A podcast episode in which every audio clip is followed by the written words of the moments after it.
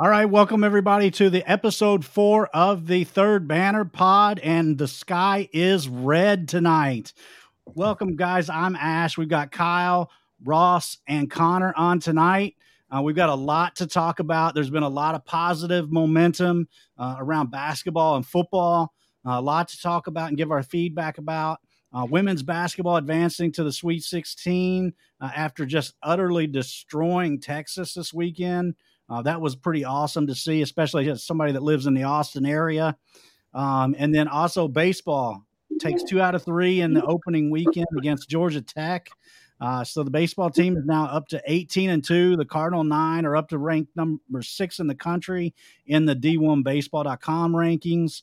Uh, so a lot to be excited about right now in Card Nation. So lots to talk about. We'll go ahead and dive right in. And uh, why don't you lead us off, Kyle? Sure, sure. So basketball recruiting is really heating up, as is football recruiting. I, I do want to talk about basketball recruiting since we are starting to get into the prime of basketball portal recruiting. And as the tournament concludes, more and more guys are going to enter the portal. So, movement wise, obviously, we had a little over a week. We had Dennis Evans, Skyy Clark, and who am I missing? Oh, Trentin Flowers. We had all three of them commit which was great. We talked about that on the last pod. Since the last pod, Jae'Lyn Withers has entered the portal, and now we are looking at replacements. So we talked last episode about some of the guys we were wanting to see. I think most of us were in agreement. We want to see. We assume we have three spots left, and with that being said, I think we would need definitely two more guards, and then a center or a center slash power forward type of instant impact guy. At least that's my opinion. I feel like at least last week, I know Ty agreed with me. And that being said, we do have some guys we've been hearing a lot of noise on, and I'm to going to go ahead and start with uh, Reese Dixon Waters out of USC. He is a sophomore going into, I believe he's going into his junior season. Somebody correct me if I'm wrong on that. But he is a guy who was the uh, six man of the year in the Pac 12. So he does have some experience behind him. He is known for defense. He is known for being a spark off of the bench. He can score uh, inside of the inside of the arc pretty well. He his deficiencies that I see are his shooting. His assist to turnover ratio isn't very good. So with that being said, Ross, how do you feel about this as a potential one of the three guys that we are going to land because it sounds like there's a lot of heat or a lot of smoke that we could end up landing him. Yeah, um, you know, I think some people that seem to have been uh, fairly credible of this recent of this past year have mentioned, you know, maybe a guy or two from out west. So he could be though. He could be one of those.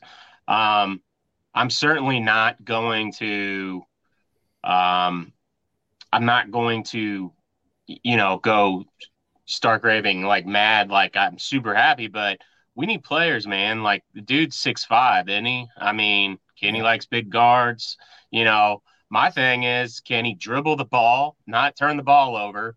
And you know, can he can he create at all? The shooting is an issue.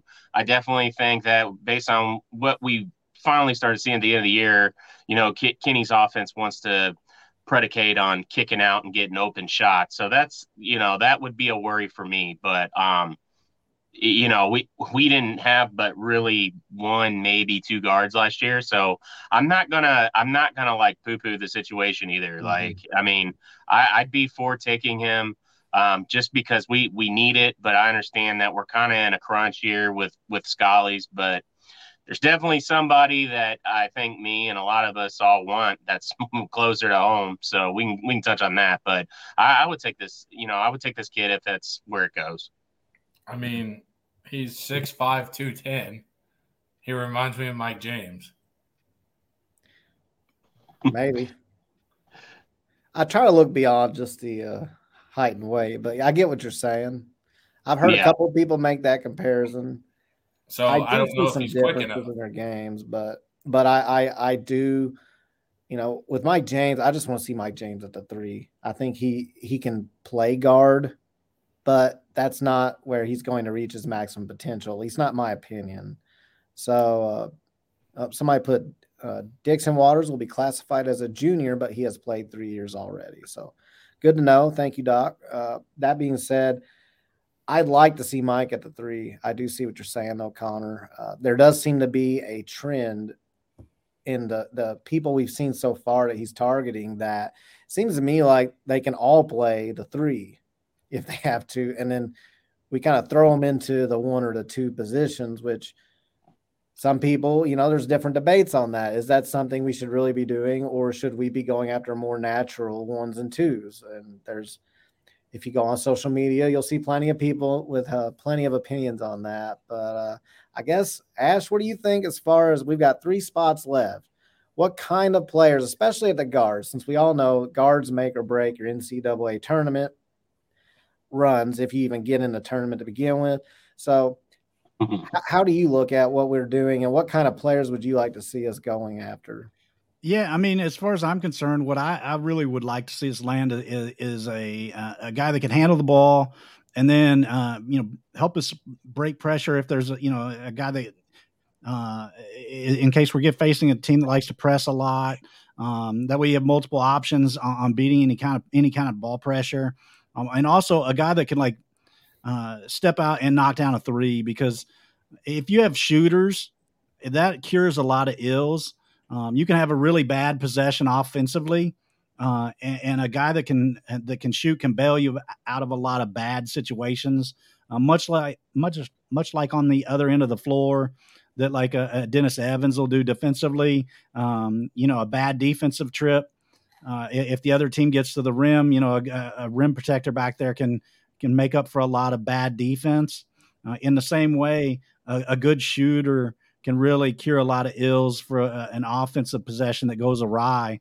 Um, and, and, you know, the other team can play really solid defense, you know, lockdown defense the entire possession. And then all of a sudden at the end of the shot clock, you know, you just got to get a, a, guy that can just jack it up there and then, you know, make a crazy shot or something. Uh, so I, I, always, I always feel like you need the more shooters, the better. So um, that's something that I, I really am looking for. Like if we're, if El's gone, let's just say El's gone that gives us Skyy to be the one, and that's it. Yeah, and, and, so you need another guy in case something happens to Skyy, like he's in foul trouble or tweaks an ankle or something. I mean, you got to have another ball handler. Yeah, like we have Hercy, but do we really want to have to rely on Hercy again? We saw how that worked out this year.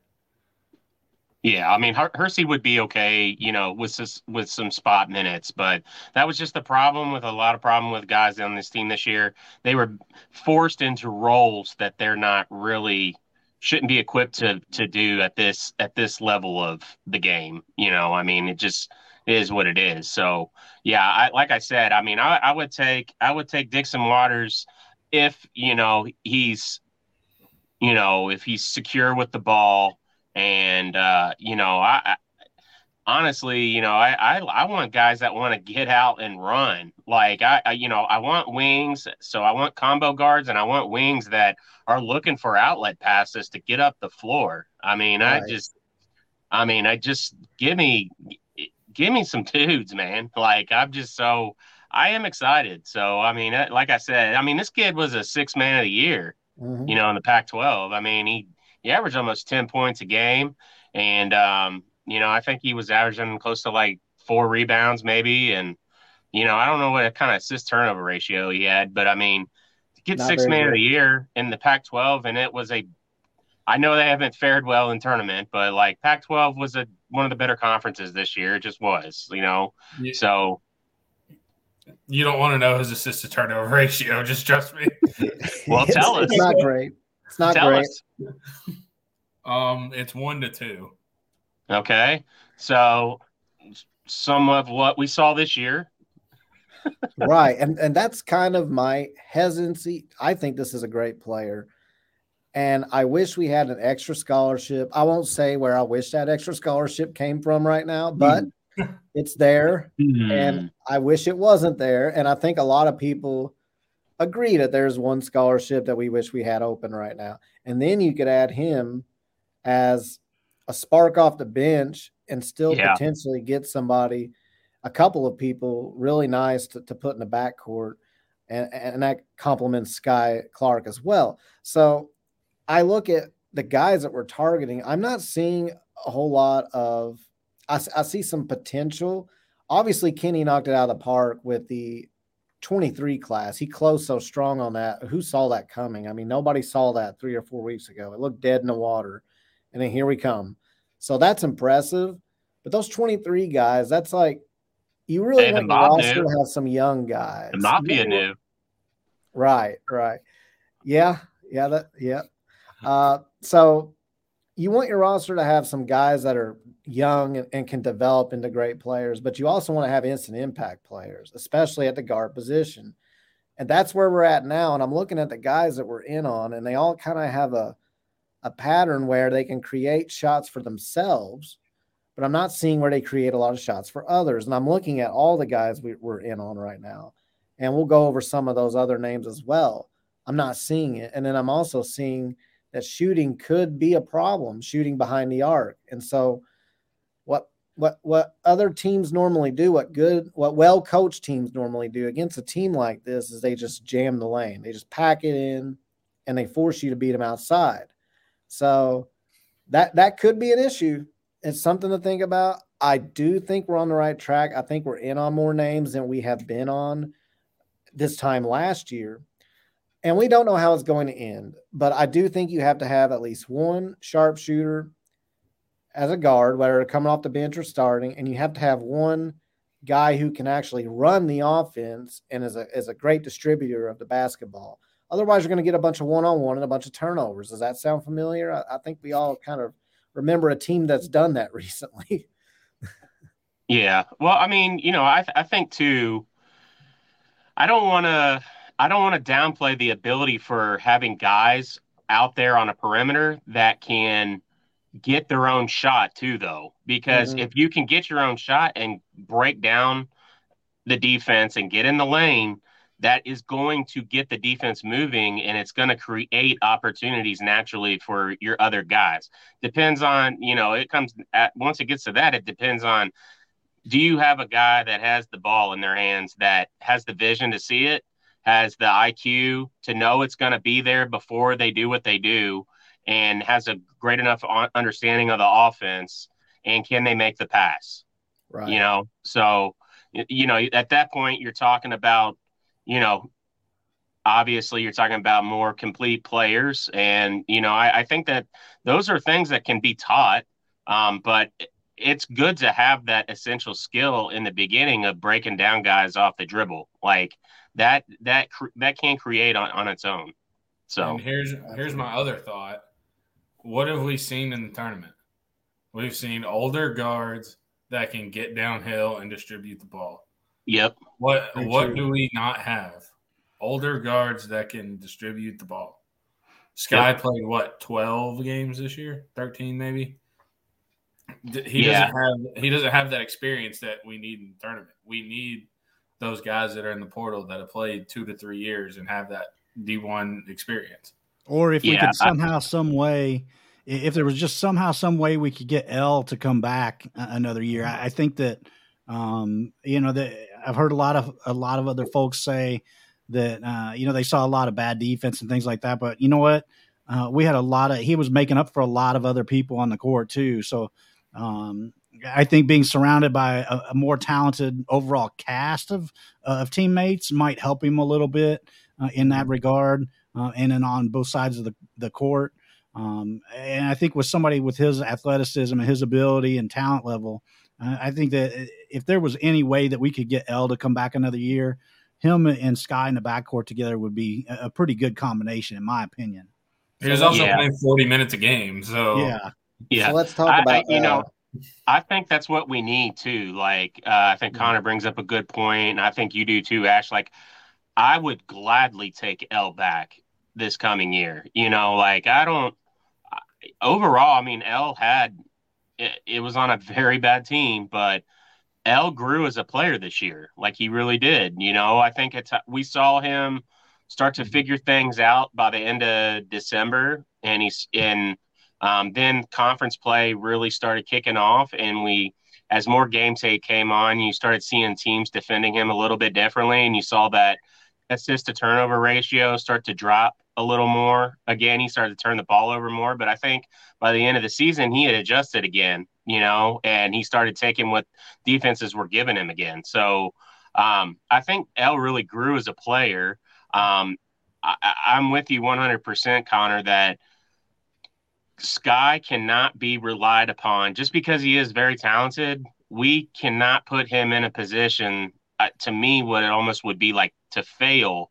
I think people are going to have these really high expectations of him, and he's going to come in and he could struggle for a little bit, and that could, mm-hmm. you know, that could go the wrong way. So, um, I really would you bring up a great point. Like we need veteran guards. We need somebody that he's not going to be the guy that is running everything. We need somebody else that's got that ability to do that already and has proven that elsewhere. Man, he's got to learn. He's got to fail before he does well, anything. Right. Well, and let's talk about El a little bit because some stuff came out today. Obviously, El announced his intention to test the NBA waters, which doesn't surprise any of us, but it was what I saw within the article written about El testing the waters that I found interesting. So when he first, after the season ended, he first said, I am probably going to test the NBA waters. And if I don't go pro, I'm coming back to Louisville. Well, that's since changed. He's now said, I am open to the idea of coming back to Louisville or entering the transfer portal if I do not test the NBA or if I do not go to the NBA after testing the water. So he will test the waters no matter what, but the change is he's now open minded to entering the transfer portal. And what we're starting to hear is it could be an ACC school that we have to compete against for his services. And it sounds like from, I know on Rivals, they, um, Ty Spalding, he, he said he's hearing NC State. Uh, I actually heard somebody else say, hey, NC State so that sounds to me like who it is, and maybe they got that from Ty. I don't know, but it just seemed funny because he it wasn't long. It, it was like they both said it about the same time, and they said it's NC State. But Ty didn't come out and say that. He just said it was a North Carolina ACC school, not the Big Two. So I guess you could say Wake Forest. I highly doubt it. And then the other person said it's NC State. And so it sounds to me like even if El comes back. So then you get into this, this, this dilemma where it's like, hey, what are we going to do? Are we going to wait it out and potentially? Because if, if you told me, well, El is either going to NBA or he's going back to Louisville, that's it. I think it's less risky. There's still risk involved in waiting it out, but there is more risk to me when now he is considering other schools and, and entering the portal.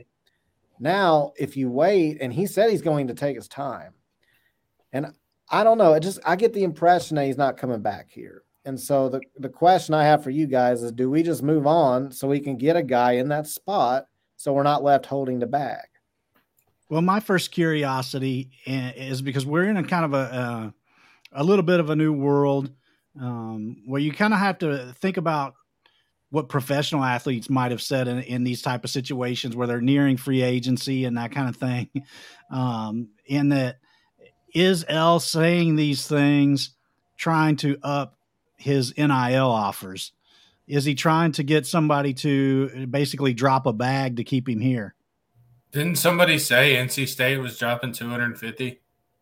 That was I heard rumor. rumors on that, but I I mean nothing I don't think there's been anything substantiated about that. It's actually, not a recruiting inducement. I actually kind of trust the person that, that said that. Uh, it's funny. Me and him have butted heads quite a bit, but it seems like we're on the same page more often than not now. But uh, and that's somebody that's on the message boards as well. But who knows? I do think there is some smoke to the NC State, whether it's 250k on the table or not. It does sound like that is a potential option. Well, so wasn't that, being, that, an option last year? Wasn't was. you thinking about going to NC State last year? Yeah, I think it was. And then Jonathan writes, can KP break the habits that El created this year to be more of a team player next year? Uh, that's if El comes back, I assume. Uh, I would hope. And if He's he doesn't come back, I would hope he just lands somebody that doesn't have the same mm-hmm. issues. And I think that's that's a big thing in a portal. So well, I, I mean, I think I think if we had some if we had some d- daggum shooters on this team, El's assist to turnover ratio would have been a hell of a lot better this year. I mean, I don't disagree with that.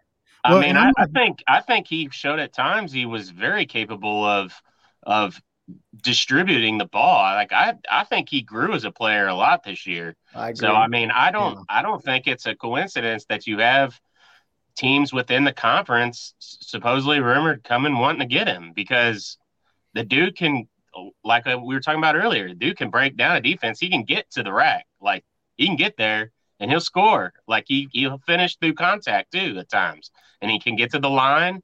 He's a valuable asset and you could only think that he'd possibly be even better if he's not playing 37 and a half minutes a game. You know, you get his minutes down to 32 where it needs to be. I mean, his production might actually go up, you know? And he's got dudes around him. If he has dudes Yeah. around him, it'd be a lot easier. Yeah. And he averaged what? Like I, I'm just throwing a number out there: twenty in conference It, With- I, I don't know at one the point I thought it was over that. Yeah. on a I mean- very bad team with very bad um, help. Imagine if he went to a team that had help. Yeah, exactly. and that's kind of where I was gonna I was gonna go somewhere that like will probably make a lot of people turn and turn their stomach a little bit. Um, but if you guys remember when Andre McGee was coming out of high school, uh, he played on a really bad high school team. Um, and a lot of the uh, analysts and, and speculation about him when he was coming out of high school was that he was a selfish player, um, and, and that he forced too many bad decisions and that kind of thing. But I uh, remember that. but whenever the the coaching staff was interviewed before the season, a lot of what they said was it was only because he was the only option on his team uh, coming out of high school. And as soon as he started playing at U of L, he was more of a, a ball distributor and that kind of thing. He didn't really force the the issue. uh, You know, once he got here and there were other guys that could play that he could trust around him, and so that's kind of what I was thinking about uh, with El. Is if he gets more uh, more talented guys around him, uh, then you might see him, uh, you know, being more willing to to get other guys involved and that kind of thing. So that, that's kind of where I was going with that. But As Booger sorry to bring up a guy like Andre. So I'm As glad the Booger chat, the McFarland chat said about Lamar, it was Lamar Jackson and a bunch of dudes. It was El Ellis and a bunch of dudes this year. That's true. So I like Yeah. how the chat's talking about McKnight because that's actually what I wanted to talk to you guys about next. Dayvion McKnight out of Western Kentucky yesterday, he put his name in the portal. I am surprised that he didn't make the list for recruiting analysts. Two different ones had the same schools on there. But the thing about local guys is you get a lot of connections to them through family that see them every day. I have heard, and I know Ross has, that we have re- reached out, we have contacted him. Now, what I will say is something's not adding up to me about this because it sounded like before he put his name in, if you would have asked three weeks ago, he was definitely, well, I won't say definitely, there's no such thing as definitely, but he was as close to certain as possible. He was coming here from all indications. And then all of a sudden, Skyy Clark noise picks up, which which I'm still a little confused because Skyy Clark has been a guy that's also been rumored to be coming here. So this isn't news. And all of a sudden he commits here, and now you're starting to hear pushback, not only from Travis Branham, Travis Graf, but also there, there's little camps that are saying, well, you know, he's a little bit nervous about playing time. You just start hearing these things, and something just doesn't seem to be adding up to me. And and it's just weird we weren't mentioned in the list of schools, even if we did contact them. Why weren't we listed by multiple recruiting analysts who are on separate networks and they have the same list of schools? Maybe he released the same information to both of them. I don't know. It just seems odd. And I don't know what you guys think about that. And then also, if you guys really want him here, what do you guys think? Um, I, I again, I want guys that can create. I want guys that have proven that they can do it on a on a you know I don't want to say a bigger stage, but you know that they can do it. I think McKnight's got a pretty good track record. I think I like what I've seen uh, from him when we played against him. He absolutely lit us up this year, even though we won. Um, you know, I, I think that he's a guy that could be a valuable asset here. Again, I think maybe the missing piece, maybe, you know, is that is he a guy that you can rely upon to give him the ball and run the show?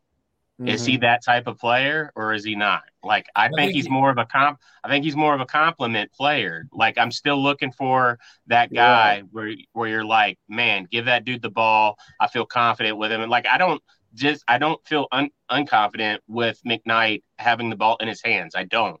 Mm-hmm. I I I question whether he can run an offense. Um, mm-hmm. I think there is something to uh, the the the PT and the the guards, but I think more importantly is I think that there's teams that have had more success this past year.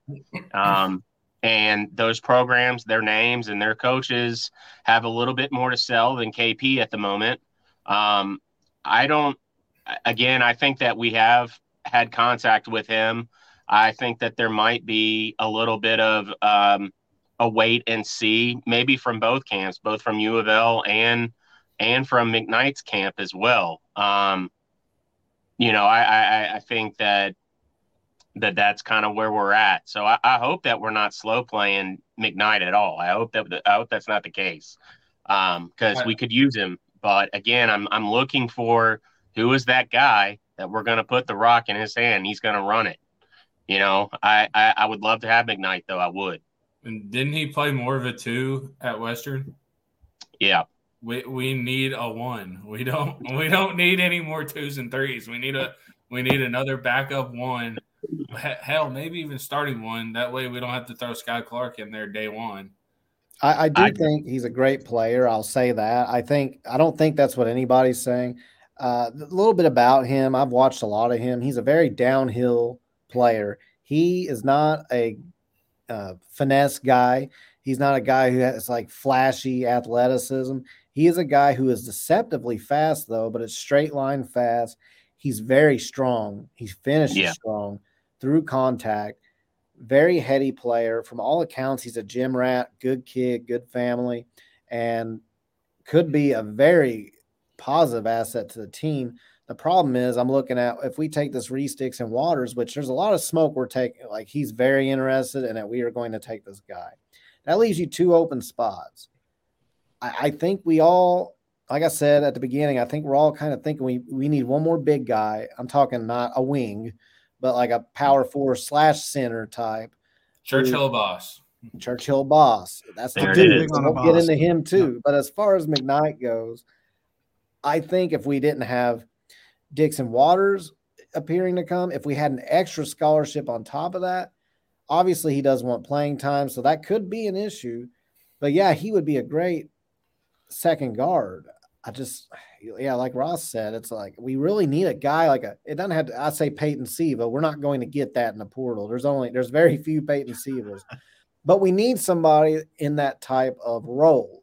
They may not be Peyton Siva, but we need somebody. We always knew we could rely on that man to initiate an offense, to get others involved, to create not only for themselves but for all those other players on the court.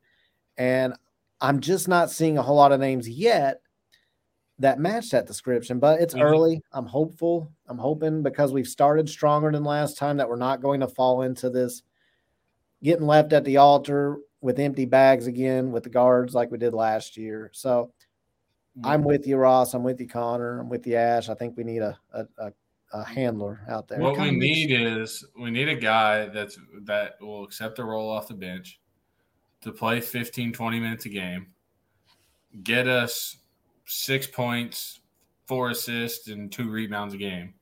That's that doesn't come off the portal very easily. No, yeah, that's in the portal for a reason. I'm hoping yeah. Dixon Waters is that guy, not six point.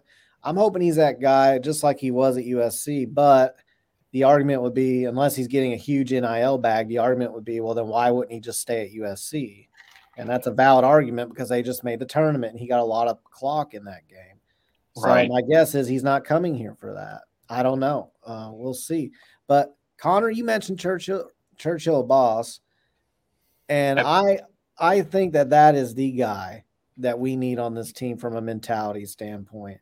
I want him more than anybody, and I understand the most pertinent need is a point guard. I get it. Uh, we also need a mentality change. And, and I do not make Louisville player comparisons very often to current players. I don't like to compare them to former players. But in the highlights I've seen, and there aren't a ton because he's the NBA Africa Academy, it's different out there. You have a harder time getting a lot of footage out there. But from what I've seen, he reminds me so much of Montrezl Harrell. And I'm not saying he will be that good. Montrezl Harrell is a champion. He was was huge for us in, in a multitude of games. He has arguably the best play in the history of Louisville basketball. You could def at worst it's like top three. At it's worst. my favorite sports play of all time. It, yeah, it, it is insane that play, and we all know the alley oop. Uh, yeah. Put us up one after we were getting smoked. Luke Hancock hits the four threes. Then they steal the ball and the big oop. But that's someone else we need too, a knockdown shooter. And obviously, we know he's been in NBA. He's been a solid role player. He doesn't take crap from anybody. He take he take he's not afraid of anybody. And I I even watched an interview with Churchill Abbas that just reminded me. He said something in an interview about, look, my whole goal is to dunk the ball, and nobody's going to stop me. He said, I'm going to dunk it every single time. And if you've watched his minimal highlights, he has such an explosive first step. I mean, I'm really excited thinking about the possibility of that man. I think he can be an instant impact player. I think he can change the entire mentality. I don't think he's he's the kind of guy like there's some guys who have some dog in them, but if they get around the wrong people, that's going they're going to like become like camouflage they're going to mask themselves and, and and they're going to lose that dog he's the kind of guy i think and i could be wrong but i think he's the kind of guy that he has that dog in him and everybody else is going to have to have that dog in them. Or he, he's like a, a jimmy butler an nba type. Like don't even come on the basketball court if you're going to be he's going to make you elevate your game if you're going to be out there with him. Absolutely ross and that's a good way to paraphrase it. So I don't know if you guys are looking at anybody else in that position. That's I'm, I'm, I'm right really, there with you. I I've been singing a boss's praises uh, as long as you have. I feel like uh, I think you and I have been talking about him in the Discord like crazy for the last you know couple of months or whatever. Two months, yeah. But uh, and somebody else made the comparison uh, to Eric Hicks, and all the uh, other old heads out there like me will remember that Eric Eric was an absolute beast at Cincinnati for Bob Huggins, um, and, and, that's the type of guy that I really and you know I really think that that could really help our team uh, because mm. of the mm. fact that when you have a guy out there who's not afraid to be physical and, and mix it up inside, uh, and, you know, throw elbows. Uh, go hard at the rim, you know, with uh, ferocity, that raises the intensity level of everybody else on the court because everybody sees that and it just everybody feeds off of that kind of uh, physicality and energy. Um, and I think that that's something that our team has kind of lacked over the last couple of years Absolutely. at times. Uh, and so I think that that kind of player would bring so much to our team. So if, if we could find a way to bring in Abbas, uh, and I'm not sure how you say his name, Abbas, Abbas, uh, or however you pronounce it. But if we can we'll find, out if he shows up, baby. a, a boss man. Yeah, bring him in and bring in a, want, point. Man. Just just commit to Louisville and just jam on some people. Yeah, yeah. Jonathan asked about or said we need a Markquis Nowell. Noel. Yeah, that I would take that in a heartbeat.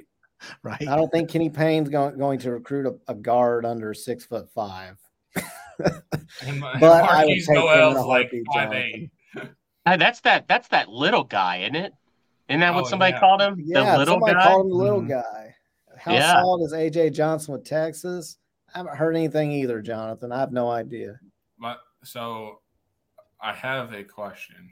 I want to know why a certain leader of the mafia tweeted the picture of a boss today. Hmm. I didn't well, see that. I don't know. I hope it's not just trolling. Some of those guys do a lot of clickbait, and I'm not going to say who, but they do. So I'm hoping it wasn't anything anything like that. But we'll see. That's who it I would want. be. It would be nice, and to throw into that uh, Eric Hicks uh, comparison, you know, I, you know, another just to go back to you know uh, UC players, uh, Jason Maxiell yeah, that's another um, one. Actually, he might be a better comparison in my opinion.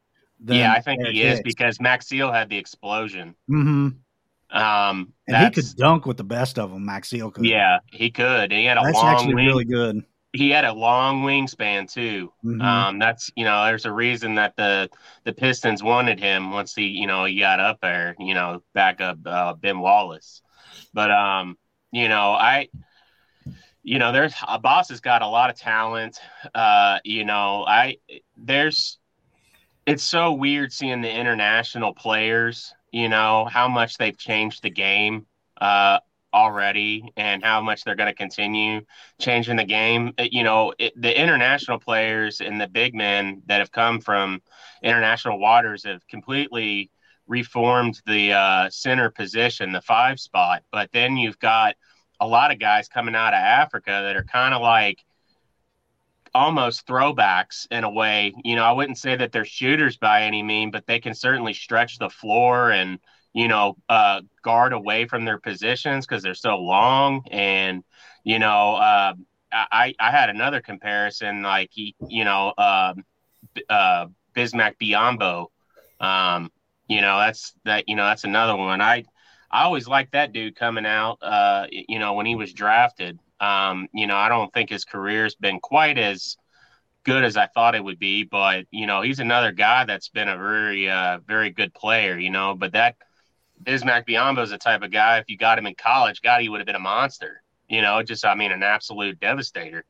So, you know, I I, I think Okorafor uh, in time can be very good uh, as well. Uh, I don't want to undersell him. I, I really like the motor that I saw out of what four games from Okorafor. That kid was very green, but he had a way of handling himself out there, and he didn't play scared. You know, so um, I think there is a different mentality coming from you know kids coming out of Africa. They've kind of had life a little bit different, so they're that dog in them and that hunger is a little different. Ty Ty Elliott mentioned, which Ty, it's the same Ty that's usually on here with us. So Ty mentioned Damian Dunn and Khalif Battle. They're both at Temple. I did see, I did hear Rutherford on one of his podcasts recently say that he's hearing in NCAA circles that we lead for Khalif Battle. I have not heard that anywhere else. I hope that's true because that that's that's your shooter right there. Now his numbers went down a little bit from three this year. I think he was like 35 or 36 percent. But all Still better than anybody we got. Yeah. I just want to know how and- shifty he is. True, and exact. I was about to say that. Yeah, he's a guy who catches it. Like he will come off of a screen and just throw it up. He makes shots that are. I mean, you can't give him. You know what it reminds me of, and he's not as good of a shooter as Kyle Korver, but it reminds me his, the way he runs around. He's a more athletic version of a Kyle Korver, and he he he can pop the three from anywhere, and then he can also create his own shot. Now he also runs into the problem. He is a he's more of a two. He's more of a shooting guard. So we're only going to fill probably one more of those positions. Uh, but Ty, I'm with you. That would be great. Damian Dunn would be great. I haven't heard anything about us with him though. Um, and then I did want to talk about a couple of other guys real quick. Uh, Keyshawn Hall is a guy that keeps coming up. I know we've reached out. He's a UNLV. He he wants to play guard. Uh, he is like six foot seven, 250 pounds. He's an interesting, an interesting guy as far as a prospect. I'm not sure I think he fits our team very well. And and the reason why is I think if we had a couple of, of solid ball handlers that were guards already on the roster, impact guards, and then you put him at the wing, and we needed a wing, his skill set, because for a wing, he has great ball handling skills and he can do things most wings cannot.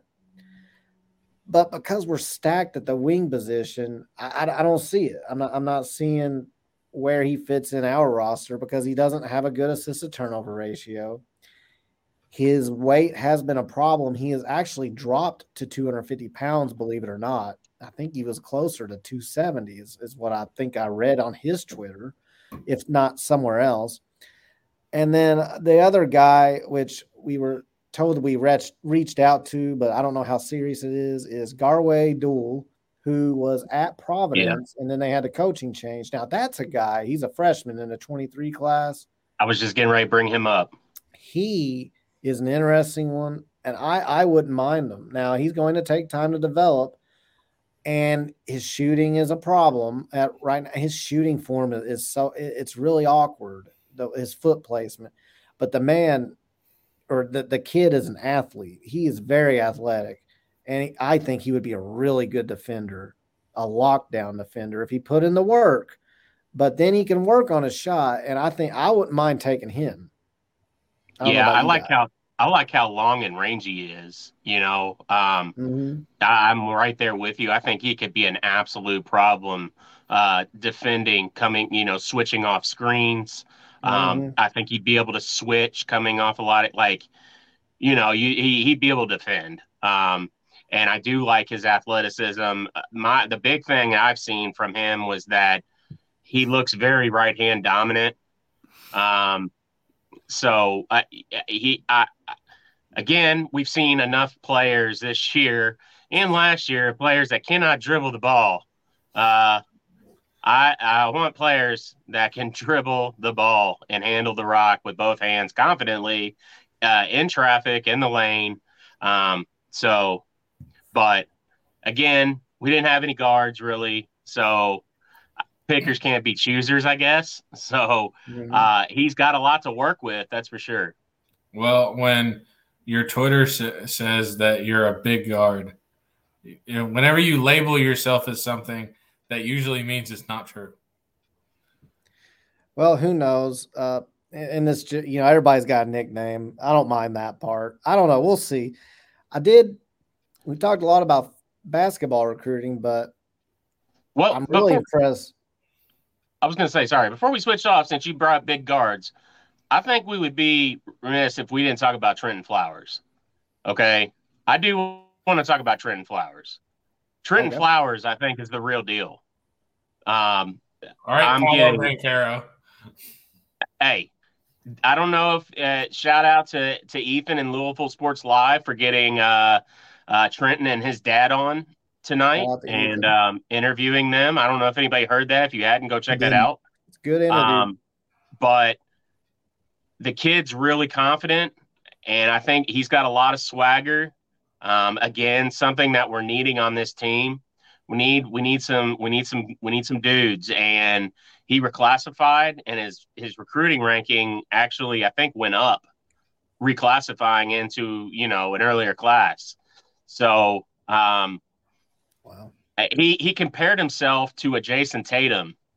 Um, is exactly who he said he is, and I think that's a, you know a lot of people have made that comparison. Um, you know, I I could see it, um, but I, I if he was somebody that you're saying like he's going to start and he's like your third ball handler on the floor, I feel very confident. You know, uh, as you're talking about earlier about guys that can break presses and handle pressure and get the ball up the floor. Um, Flowers talked about how you know he was six foot six one, and uh, he went through a major growth spurt, so he still got all these guard skills you know, kind of reminds of somebody else, you know, somebody down the road. I don't know oh, if yeah. you knew, but I don't know if you knew, but Anthony Davis grew nine inches yeah. in summer of his senior year. You know, if, if, none of us ever heard that before, but that sounds like a similar story with Flowers. And, um, you know, guys that are kind of tweeners like that, uh, you know, he doesn't look at himself as a tweener. He looks at himself as a big guard. And I, I will say he looks like he can handle the ball. So getting a great vibe from him. I'd be, I think he's going to be an outstanding player for us.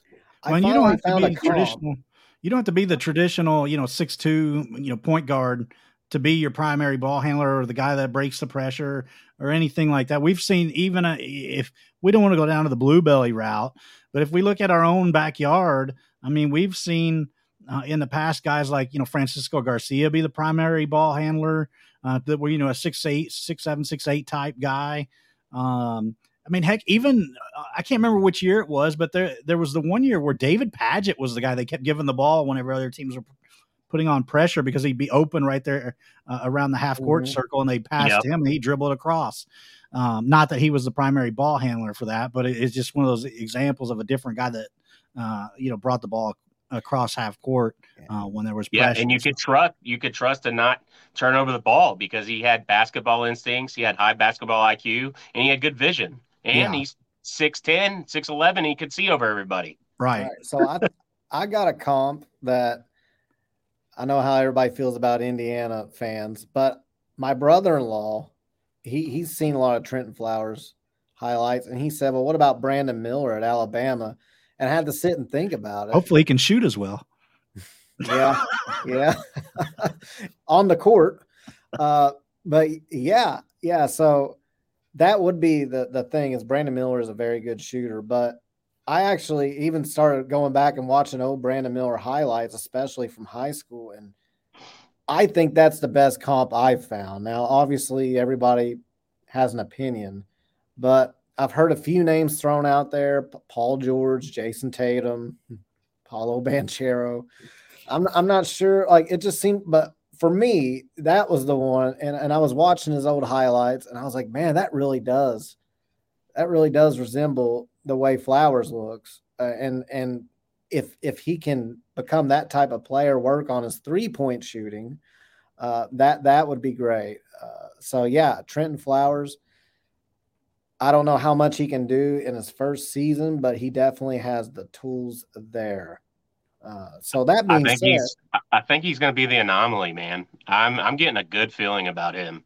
I really am. I think he's going to be the anomaly that reclasses, and it's going to work out exactly the way we we want it to and we need it to. well, I'll I tell you think he's going to have a big year. I'll tell you what I have a good feeling about is football recruiting right now. It's a breath of fresh air. Now, basketball recruiting is going well, but it just feels like there's this pressure to, hey, we have to fill this roster out. We have to be able to make the tournament. But when I look at football recruiting and the visitors we've had this week and continue to host, and names keep popping out of left field, I'm just I'm beyond impressed. Uh, Brohm's Hey, doing Jody. work. The kid that Jody just retweeted, Chason Clark, 2024 Ar- Army All American, 6'3 linebacker tight end. First And team then the one he tweeted a little bit a couple hours ago, uh, the defensive lineman, uh, that dude looked impressive. All the guys from Ohio that they were talking about were in this week. Um, to me, that was really exciting news because uh, to me, whenever we were we've been really going, we always highlight the Florida kids and the Georgia kids, right. but we've always supplemented those rosters. Our best teams always had a lot of, uh, also had a lot of guys from Ohio.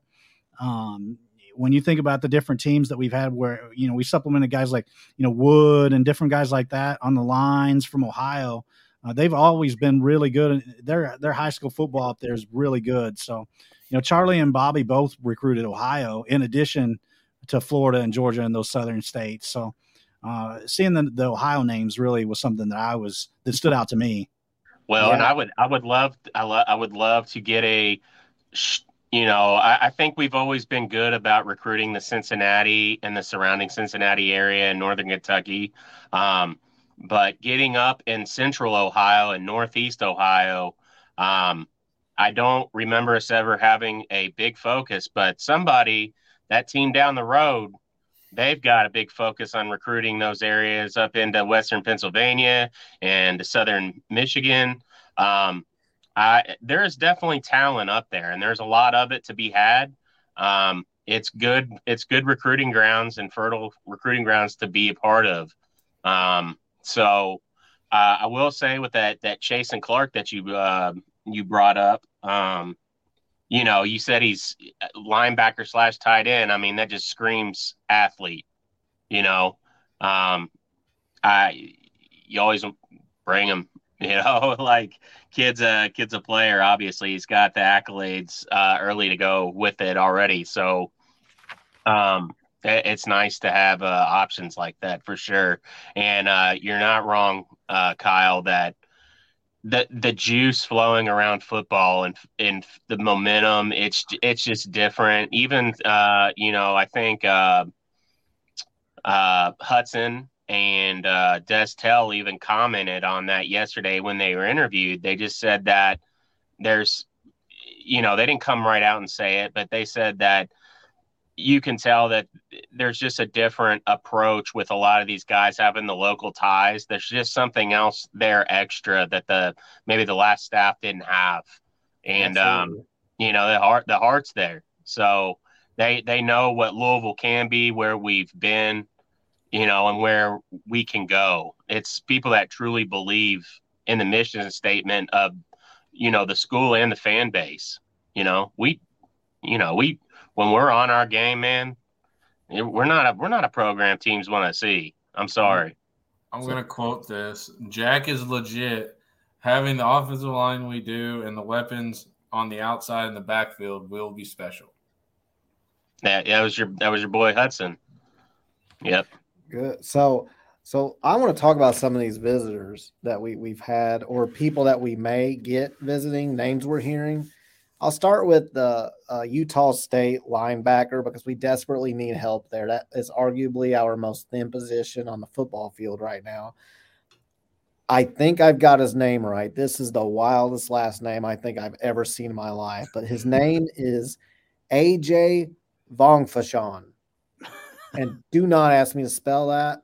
I have a better chance of winning the mega millions than I do of spelling that off the top of my head or being able to eloquently read it from a piece of paper.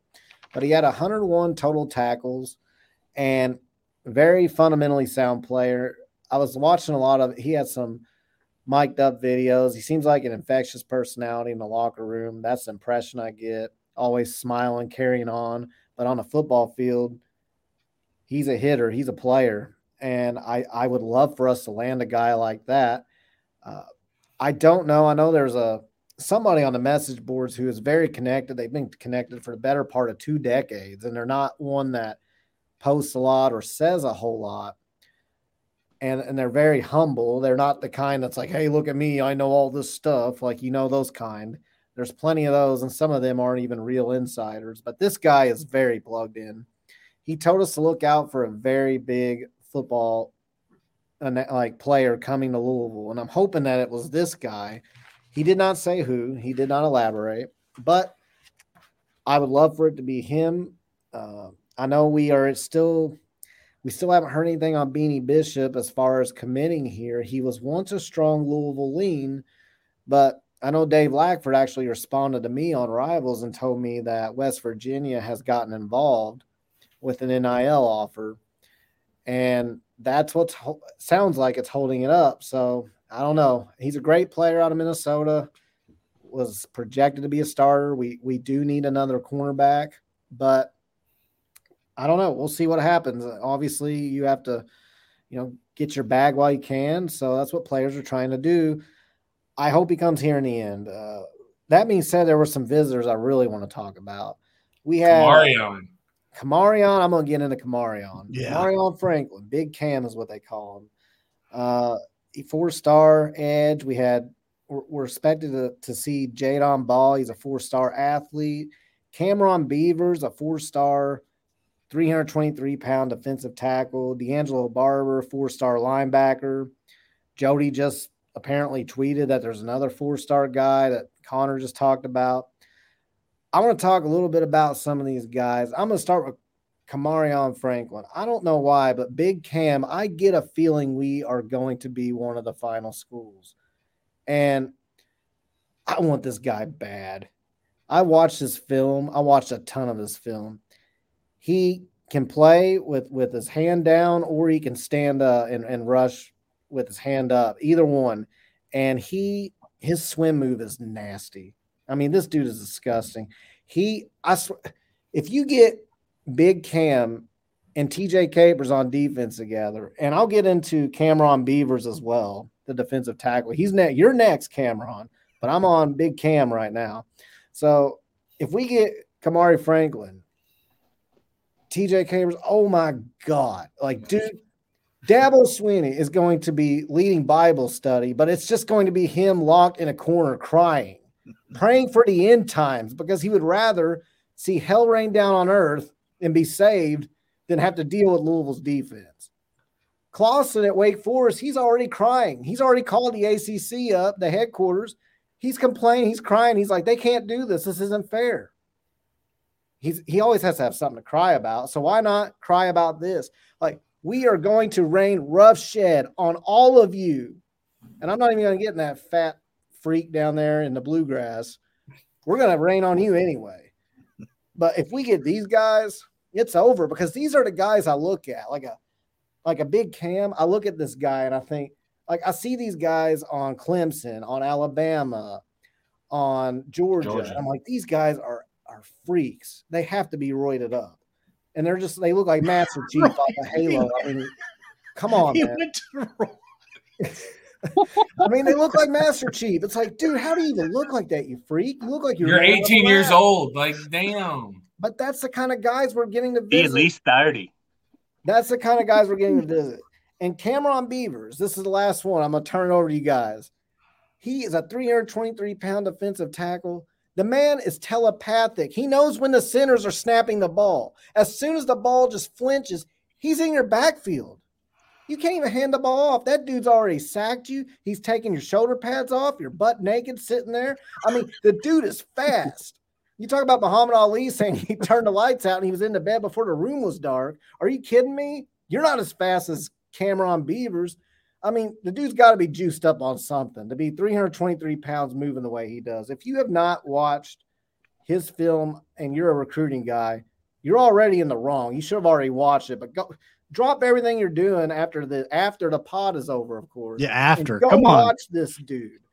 Well, I mean, like and subscribe button you guys too. Go ahead. I'm I'm off. I'm off of it. You guys go ahead. Turn those notifications on. So you know, I, I think a last uh, one of our last coaches, defensive coaches, said that just found that players that were over 300 pounds couldn't move like that at the defensive tackle position. It just wasn't possible. He all wanted him to be 280. Like, yeah, you want to be 280 because you know when I see that you get to 300 pounds, you you can't you can't do the things that I demand of you in my in our scheme.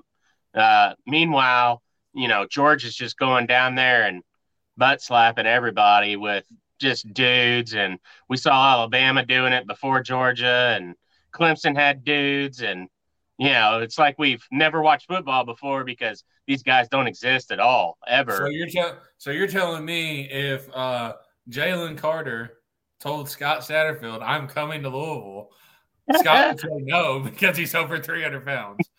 yeah, no, not can't play here. Can't play here. Yeah, and it, well, and it wasn't Scott. I, will give Scott that at least, but Scott allowed that to happen. But it wasn't Scott that said it. It was our last defensive coordinator, and I will fall back on that every time. I remember exactly where I was when I heard him say it. I know where he was when he said it. He was backside at Churchill Downs doing radio uh, with local radio station. And I will never forget that. And I couldn't believe he even said it. And I said, This is more indication this is not what I want to hear. But anyways, go ahead. I, I digress. I mean that that drives me nuts. I could I couldn't believe it. After especially after we just saw dudes like uh, Sheldon Rankins and you know so many guys come out of Louisville that were right there in that wheelhouse and oh they just got drafted. You know what I mean? Like what are you talking about, man? Crazy. Glad that you took him off our hands that was Thanks, something that I was definitely critical of Bryan Brown defenses about is the is the small lineman and Douglas Harrison mentioned uh, uh, you know a little bit ago in, in, the comments. It's nice to be bigger on the defensive line. Of course, we got to get land those guys still too, but uh, definitely the change in philosophy is is welcomed by me, uh, and I know most yeah. most other folks in Card Nation as well uh, because I just didn't think long term that was a winning strategy uh, you, to go after the. You got to be guys. big and you got to be big and fast. You can't yeah. just be fast. You got to be big and fast, which means so, you got to elevate your game and shoot for the stars. You know, maybe land a guy that can be an instant impact pretty early on. You know, land somebody that's highly touted, and then go and recruit guys that you can. Uh, you know, sit for a year or two, put some weight on, get their bodies their, their bodies college ready, improve their strength, and then you know th- then go from there you know but we just i think they had finally f- kind of figured it out there at the end but it was just like god what you should have known that that wasn't going to work here like it worked at app state it was annoying slow feet don't eat Mike, shout out to Big Mike. Thank you. Leave the show a like and subscribe. Thank you very much. I agree. Uh, that being said, if Big Cam, I don't know, I don't know why I feel good. This is probably absolutely ridiculous. It's probably like, hey, he's visiting us a lot, but I don't know. You know, you got Zach Soskin on your team, Team Soskin. He's him and those boys have done work, by the way. Zach Soskin, you probably don't have time to watch this, much less watch it. But if you do, we appreciate you, my brother. But uh, we, Big Cam, if he commits here, I am going to be intolerably obnoxious. Like, do you all, you all, if anybody was on Twitter when I had a video go mini viral, I'm the dude when Rueben Owens committed, and I don't want to talk about him decommitting. I'm talking about right after he committed, I, I blasted my shotgun out in the field. I live out in the middle of nowhere. Like, there's dead bodies everywhere. You would never know it out here. No, there's really not. But I will be even more intolerable than I was when Rueben Owens committed because as generational of a talent as he is, something about defensive freaks, and we already have TJ Capers, which I almost got obnoxious then. But it's it's like if we if we add this guy, and, and God forbid if we add Cameron Beavers, oh my goodness. Like I'll probably get arrested. I'll get arrested getting, for doing something are stupid. We, are we gonna get Again? a 21 gun salute? Again? Again. hey, Ty says TJ Capers will go down as the best two-star recruit of all time by the time On3 is done with him. He's already dropped like top 50, hasn't he? Yeah. That's actually on 247, I believe. But uh yeah, they said they, I, heard, they uh, explained heard, that away. They said I they heard uh, Ethan, Ethan's uh, Ethan's co-star, uh, co-host with him called him off three earlier. I thought that was pretty funny. Connor, answer that question. Yes. One word. Yes. okay. Good. So based on my conversation last so night. for the for the yes. listeners, it says, "Did you get the vibe that the players are already more confident under Brohm?" And Connor says yes, and Connor knows at least one of the players. Has a personal well relationship with several. So. so, all right. Uh, but yeah, I'm looking at this list of guys, and I, I mean, obviously, also we have uh, Isaac Brown, TJ Capers are supposed to visit this week if they didn't already, and they are committed, and those are two very good players, obviously. And then there's guys that just keep popping up. Like, I mean, the guy that Jody, some four star tight end slash linebacker. I don't even there know who, what's his name. You there was another D lineman. There was a there was the tank kid. The tank kid, which I think he's just making his rounds. To be honest, it doesn't sound sounds like Ohio State's his favorite, and people are saying that after he visited Louisville, even, and he was posting UK stuff uh, two days before his visit. He so. ain't coming here, but yeah, but it's but, good. To, it's good to have your company. I hope uh, L and M Eats got you some good food. Uh, Hank Hank Booker, that's his name. Tank Hank, Booker. Hank Booker. Six six four three twenty. Like that's those are those are the recruiting. Those are the recruiting circles you need to be in. Like not when going you're going against when you're going against the dudes that are in the playoffs every year for players. That's where you want to be. Okay. That's where you want to be. And yeah, you might not get all those guys, but if you don't like try, you're never gonna get them. You know, you you you you, you know you miss all the shots that you don't take, right? So, I mean, that's that's who we need. That's that. If we want to shoot our shot with Arch Manning last year with Jeff, if he was here, go for it. Couch House asks, where can we purchase the third banner merch? And my answer would be it's on a NSFW site and it's very provocative and you're going to show a lot of skin. So uh, we'd have to talk off record about that. and those initials are HS. Have you ever heard of a Kraken? All right. Uh, so we do have some women's basketball talk. I know a lot of people have talked about Hailey Van Lith and uh, how, how we played, and then the ending to that game. Jeff Walz, his interview. So a lot of people have already talked about it, but we'll, we could touch on that. I, I did not see a lot of the game. Uh, horns down for sure. Uh, apparently, I saw the very beginning, and we just kept pounding it inside, and it it looked it appears that we from start to finish dominated that game. I was watching, we were definitely dominating the beginning of the game. And Connor, I know you watched he, the entire game. So what were your thoughts? So I actually texted my basketball coach this during the game at halftime. When Jeff came in and put the two bigs in to run the horn set off the two bigs instead of just having Cochran in there or just having Liz in there it changed. That's when the flip, that's when the switch flipped and we went up 15 and then didn't look back from there. And then the third quarter is usually where we, you know, coast and the fourth quarter is shit show.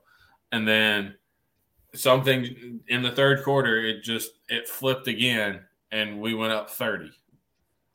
And then we were starting to rest kids, blah, blah, blah, all that kind of stuff. But like when he put in the two bigs to run the horn set to get Hailey open, to get her shot, it changed.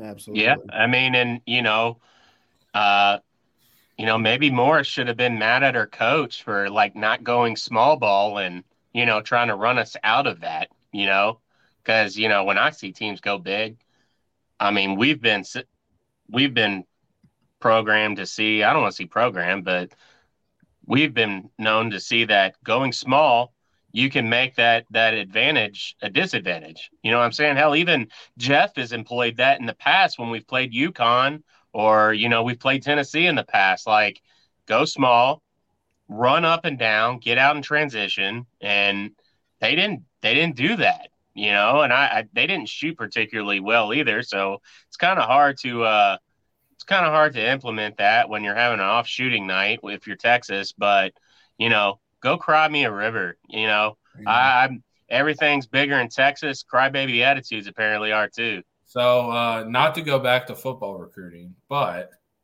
we had a top 50 2025 prospect on campus today, too. That's good. I don't. I, I, I'm I'm the guy who doesn't look at recruiting beyond the next year. I just can't. Yeah, I can't well, either. I, I, I have 50. to watch film on all these, but that's great news. That is. He's a top 50 safety linebacker combo. Cool. Good. From, good news. Brohm's killing it. To get back to the Van the HVL post game interesting thing. I just she she's a dog, man. She she she has the mama mentality. I, I know some a lot of people claim that they uh, were mentored by Kobe Bryant before his unfortunate passing, but she is one that he spent a ton of time around, and you just see it in her, man. I mean, i am gonna be honest, she's on our team, so you love to see it. I would hate her if she was not. if I would hate her, I'd hate her. Hey, that's, that's kind of how a lot of people felt about Kobe. Like she seems like one of Muffet McGraw's old players. Honestly, I, am right yeah. there with you. If she wasn't on your team, she'd be a pain in your in your side, man. Like, but she, it's not for anything out of character. She, well, I mean, she may say some things. I don't know. Supposedly, she's fiery she, as hell. I mean, she's, she's got fire. I think. Yeah. I don't think she has a mean bone in her body as far as wishing any harm. I think though that when she's on the court, she wants to kill you in a basketball sense, in a competitive sense. And those kind of players, man, like when they're on your team, you're all about them. She would drive me absolutely yeah. crazy as an opposing fan and as an opposing yeah. player. So it's not that I think that the opposing player should have done what she did, but I can see how it happened. I so I can't. I don't know one hundred percent what she said, but oh, either either the girl called her the honorable mention, or she said, "Call me a bitch again, and I'll kick your ass." Want, something. It was it was the second one. I, have leaned towards the second one. The more you watch the video, I, I think mean, I do now too. Yeah, and you know, I I don't know if HVL's got hands, you know, but I do know Mykasa does. yeah, Mykasa was right there, and Mykasa would handle business. I have no doubt about that. You know, Mykasa gives me that Sam Furyk vibe. Like, you definitely don't want that smoke with players like that. So, mm-hmm. but I will tell you, HVL, she would not back down. 100% she wouldn't.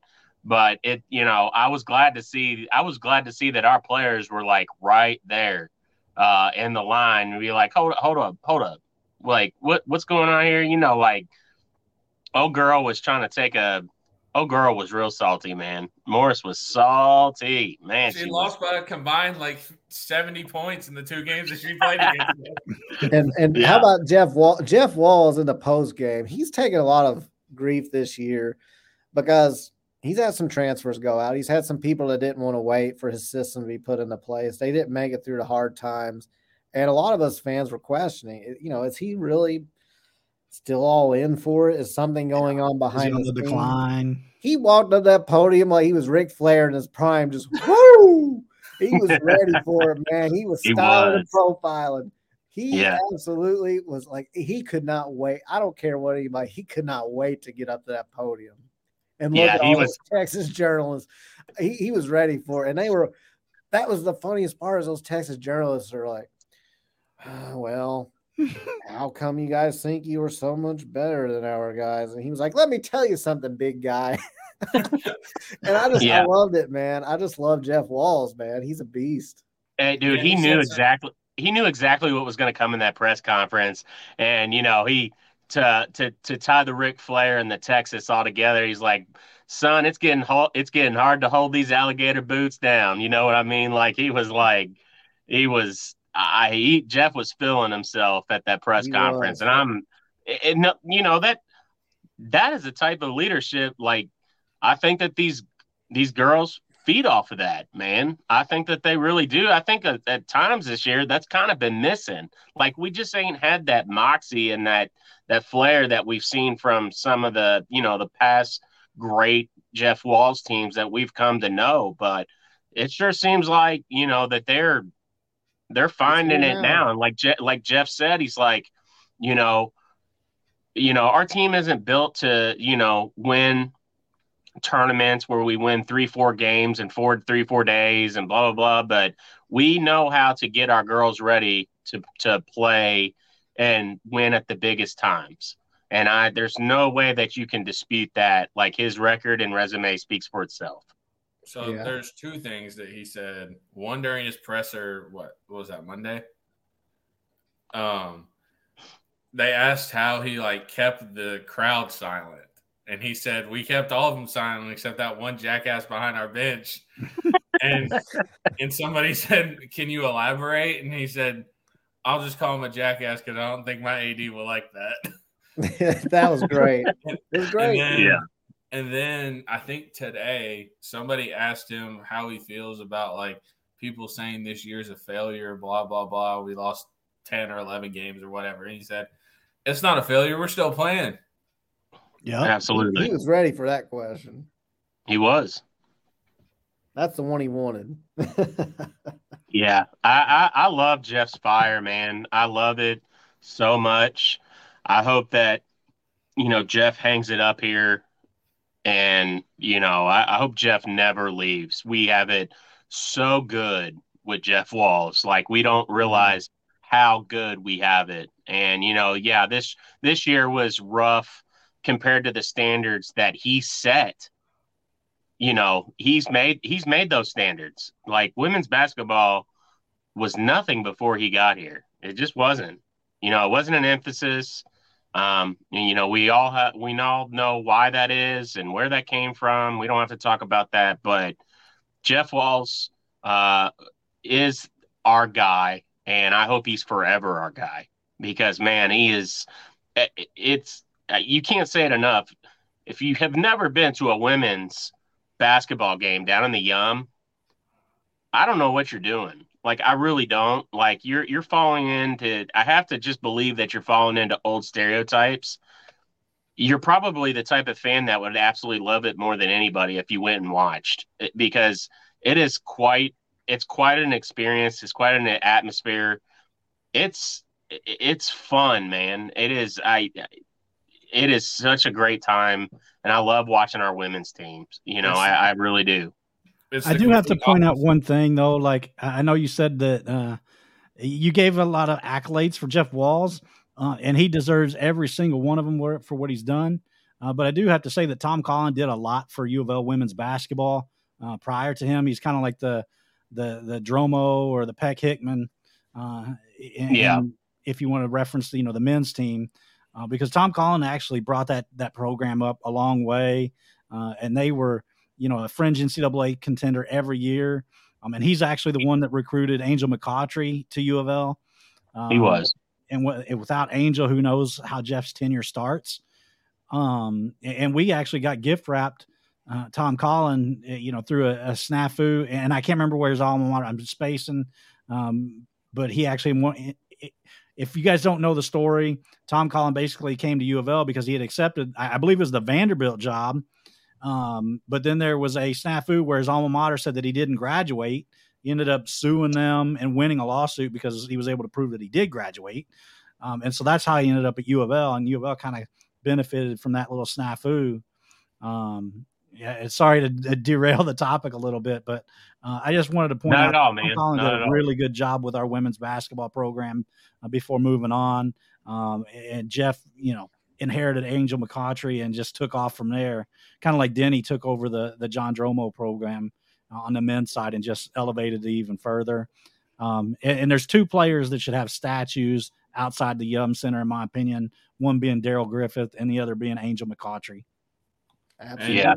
And if you've never been to a women's game at the Yum Center, it's the complete opposite of a men's game. People are actually in the lower bowl standing up. They're cheering. It's loud. They're not sitting on their hands golf clapping. It's it is it is it, is made for the the the fans. I mean, it's the it's one of the best U of L experiences that you could ever attend uh, as a sports fan. Um, and you know, so I, that's all I say about that. Uh, like I said, I, I, hope that I hope that Jeff is our coach forever. I think I hope he's our forever coach until he hangs it up. Um, Ty uh, in the chat there. Uh, I would rather love second-rate chicken, uh, fried chicken restaurants than let you know love uh, fifth uh, grade level cafeteria chicken restaurants where they fry their chicken in water um, Canes is terrible trash. Sorry. Uh, Which you won Mike, we can only dream. Ty wrote, I love Ty wrote, I love Jeff Walz as much as Connor and Ross love second rate fried chicken restaurants. So uh, Ty is Ty's a big Raising Canes fan. We have this debate in Discord all the time.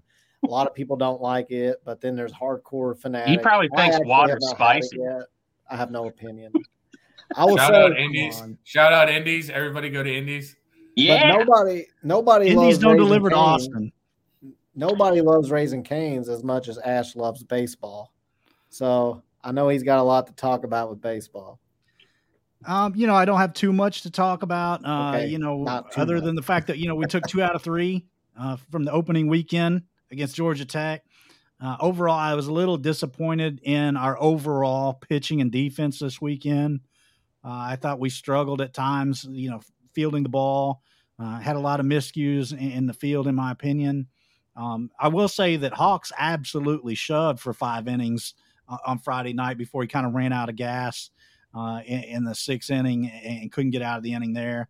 Uh, but overall, you know, we a win's a win. Uh, we were able to take two out of three from a decent, a pretty decent Georgia Tech team, uh, so nothing to be ashamed of there. we got the win last night over Western. Um, we dropped like got, 17 yesterday? What's that? 15. 15. 15. Uh, and then we've got Notre Dame coming up this weekend, so uh, that should be. We should take the series against them. You know, Notre Dame's coming in ten and eight, so barely over five hundred. So the Cards should pick up another series win this weekend in the ACC play. I'm so excited about that and, and the way our guys are hitting the ball. I, I, think that you know you can't be disappointed the way with the way the sticks are, are, are you know playing right now. Uh, just need to be a little more focused in the field. Can't be booting the ball around uh, the field and, and, making poor throws and decisions out there uh, like we did this this past weekend. Um, I will say that I I, I agree with you, uh, Ash, and a lot of what you're saying. I will say though that the staples uh, that are making that make this program successful under McDonnell and strong points of this team this year. Um, once again, we're very aggressive on the bases. You know, yeah. uh, I think we're you know top tier in the nation as far as um, you know stealing bases and getting extra bases. Um, you know, I, I, think that that's been on full display this whole time. Um, you know, we continue to bat guys around. Um, Logan Beard's continuing to really show out. Um, yeah, Logan had a really good series. He did, and uh, you know, he was a guy I mentioned the last time I was on the pod about a week ago or so. You know, about um, when we were coming out of the Dayton series, about how well he had been playing, especially at you know at the plate. Um, you know, and I, I just think that there's a lot of young bats there, and um, you know, I I think there's a lot to be excited about this team. Again, you know, you mentioned the pitching, um, and you know how maybe we kind of struggled a little bit. Um, we were talking, you know, before the podcast started, but once again, you know, one of the question marks about this team has been, you know, how is the how's the bullpen going to be? How's the relief pitching going to be? And once again, you know, we've got Riley Phillips and Koger and uh, guys like that uh, yesterday coming in and just pitching lights out and uh, getting us out of jams. And uh, it's opening up opportunities for those bats to come through. You know, when you're pitching, you know, you know, shutout innings and getting, you know, knocking guys down. Um, so, uh, you know, I think uh, what's his name? how do you say his last name? Danowicz or who am I talking I'm about? I'm not sure. I've yeah, him, him, and and uh, oh, carpet. Is it Carpenter? Uh, let me see here. Uh, Cameron Robinson. Yeah. You know, came in and closed it out yesterday, and uh, you know, I, I just I, I love I love the way that this team is really shaping up. Uh, you know, Western Kentucky has some guys that can really hit and um, you know they took the lead in the sixth. I think it was maybe the fifth or the sixth. They took the lead, and you know we had Riley Phillips uh, come in, uh, have a good outing. He ended up getting the win last night, and uh, then you had uh, Koger come in, and I can't remember how many he he put down. They struck out, but he just came out and played really well too. So, um, you know, and that gave us the opportunity and two straight innings to where you know the bats just got loose for us. We put up nine runs in the sixth and the seventh inning, you know, and it just it was game over after that. So um, I don't think we can undersell. You know, I, I, baseball is one of those games we all know. Like you're gonna have off days, but if you can find ways to win in those off days, man, it's you know, it, it, pitching's how you do it. And I'm liking, you know, the the bullpen wasn't great yesterday per se, but when we needed it to be, when it got tight, they really came through. So um, you had Will, uh, what's his name, Scott yesterday, like drilled like a 450 foot home run yesterday, his first of the year. Um, I mean, it was a moonshot, man. It was way out there. So, um, you know, I, I, I like that the way that the baseball team's shaping up. I, you know, like I said a week ago, you might if you're a baseball fan this you better be looking at omaha because i i really think that this team's going to go. Uh, they've got it they've got it all this year. I think this is our most talented team since the covid year. Um, again. should have won in omaha. I mean you, you can never say that man because it, it's it's such a different such a different beast getting there but i loved our chances. I will say that you know, I, I loved our chances the way we we stacked up against the competition that year. It just it's a shame we didn't get the chance. So I, I, do agree that this is the best team since. Sorry, Connor, I didn't mean to step on you there, but I do agree that this is the best the best team we've had uh, since 2020. Um, and I'm not trying to sound too down about the the pitching and defense. I just uh, you know, I got a little frustrated this weekend, but Hawks, like I said, was lights out for the first, you know, five innings of that game five Friday innings, night. Yeah. Had seven or eight Ks um, on the hill in, in, those five innings. So, I mean, he pitched pretty well overall. What, yeah, what, I mean, it, you know, once, once, once, two, you know, like that's just how baseball's become too. You know, once guys, you know, see you for like a third time, they really start to get your timing down. You know, I mean, that that's, you know, I've I, I, wish baseball in a way could go back to the way it used to be, where you you had you know you had an ace, you had a you know you had a setup guy and then you had a closer you know but just the game has just changed so much. I think that the the competition's gotten so much better that as far as hitting and you know instruction and everything that um it, once you see a guy for like the third time like you've got him. Like most players that are worth the salt like once you see a pitcher for the first the you know second third time around you've you've got him down you know unless that pitcher's just has something that's extremely uh, different, whether it be you know their fastball got a lot of movement, or you know they're they're they they really have a, a lot of um, a lot of movement on their change of pace. You know their off speed pitches. So I don't know. I, it just it baseball is so different. Like that's that's why you see so many pitching changes now. So, but I, like again. I love our I love our bullpen. Didn't mean to interrupt, Connor. Go ahead. So I have a funny baseball story. Um, what year? What year did we go to Omaha after we played East Carolina? Was that nineteen? I don't know. I uh, I think it was eighteen or nineteen. Um, so I was at that game, and after the game, I was with a friend that just happened to be going to U of L at the time, and knew all the players. And that house right across the street from the stadium, um, I think it's white. I could be wrong, but that's where all the parents and all the kids partied after after the game. And we went over there after the game after we one hit East Carolina and won by you know twelve runs or whatever it was, and Jake Snyder's drunk uncle looked right at me and said, "If you can get over the Mississippi River." And you're coming to Omaha, you can stay at my farm in Iowa. And I'm like, dude, I've never met you before, but you're just going to let me stay at your farm? Cool. Needless to say, that didn't happen because I was, you know, like 19 and didn't have the I money. was 12. yeah, I was I was 19 and didn't have the money to just pick up and go to Omaha next week, but it was it was a it's a funny story to look back on, not knowing a dude, and he's just like, "Hey, you're a Louisville fan. You want to come to Omaha and stay at my farm? right.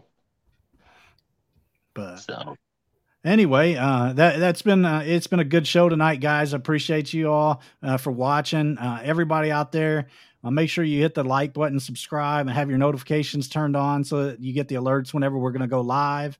Um, before we wrap it up tonight, any last words, Connor? I uh, April 21st can't come fast enough. If y'all don't know what that is, that's a spring game. yeah. That's that's where I'm at too, man. Uh, you know, I, I know we hit on uh college basketball recruiting uh, a lot tonight. I am a football first guy, always will be. I'm I'm I can't I'm stupid excited for football. Um, you know, I just uh, I it's it is a good time for uh, U of L fans. We got a great baseball team. We've got our guy Brohm home.